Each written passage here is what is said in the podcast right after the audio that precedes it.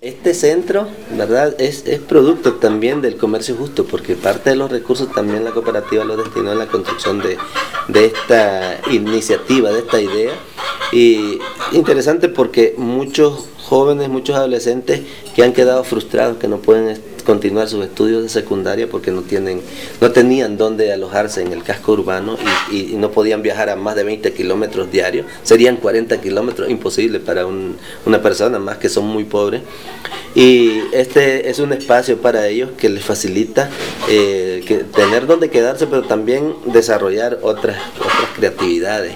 Y ahí en está, ellos están aprendiendo a pintar, la danza, la música, inclusive yo les doy clases de música a ellos. El, el impacto que ha tenido el comercio justo en mi pueblo, en mi familia, en mi cooperativa, eh, es realmente muy positivo.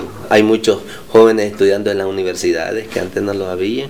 Hay los socios de la, de la cooperativa, pero también los otros productores han venido desarrollando su finca, han venido eh, mejorando las condiciones de vida y yo creo que eso es clave, eso es un impacto muy positivo del comercio justo y me siento orgullosa pues seguir adelante con mi estudio y creo que voy a seguir adelante pues si Dios me lo permite otros campesinos, otros niños no tienen esta oportunidad. Entonces ya que esto lo tienen, para mí eso me da fuerza para ayudarle y que sean alguien en el futuro.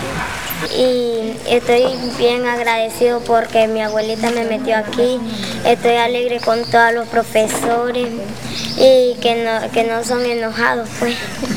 Y, y son buenos con uno y estamos aprendiendo clases de música, danza, este, de computación, etcétera. El mensaje que tengo para los consumidores de nuestros productos de exportación en Europa es que en primer lugar les agradecemos mucho por comprar los productos, porque eh, suerte que ellos nos compran esos productos, por la solidaridad, la cooperativa puede desarrollar algunos proyectos sociales, proyectos de agua, este mismo festival, el mismo centro de, alojamiento y formación integral, y entonces gracias a ellos eh, podemos nosotros eh, incidir mucho positivamente en la parte social del municipio.